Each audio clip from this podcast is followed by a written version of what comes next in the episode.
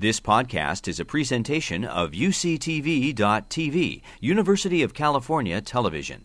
Like what you learn, help others discover UCTV podcasts by leaving a comment or rating in iTunes. Alexis Smith, Snake Path, 1992. Alexis Smith lives in Los Angeles and thinks about cultural myths and how they affect our lives today. She had made a big, beautiful collage for the lobby of the Brooklyn Museum of Art in New York that was 60 feet wide by 20 feet high. And it pictured a snake coming down out of the mountains and kind of becoming a road through the orange groves of Southern California. And so we went to the library to look at the model for the expansion of the library. And there was this slope going up to the library. And she said, Why don't we make a real snake path? Going up to the library, the serpent of knowledge from the Garden of Eden.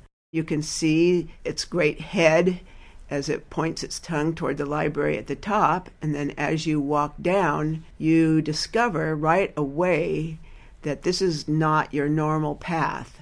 It's raised, it's sort of crowned like a snake back. It's an unusual path, and then you come across the little garden at the top, a Garden of Eden, with forbidden fruit, the fig, there's a pomegranate, there's a date palm, and there's an apple tree. And then the bench on the inside has the quotation from Thomas Gray about ignorance is bliss, tis folly to be wise. And then you can walk on down and you encounter a book, a very large book. It turns out to be Milton's Paradise Lost.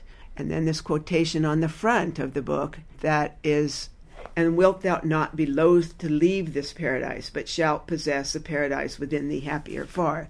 This sort of sets up the metaphor for the university as paradise. But like Adam and Eve, once you get your knowledge, you have to go out beyond the Garden of Eden and into the world.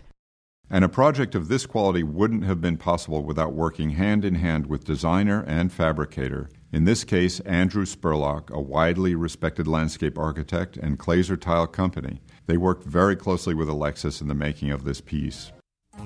You've been listening to a podcast by University of California Television. For more information about this program or UCTV, visit us online at uctv.tv.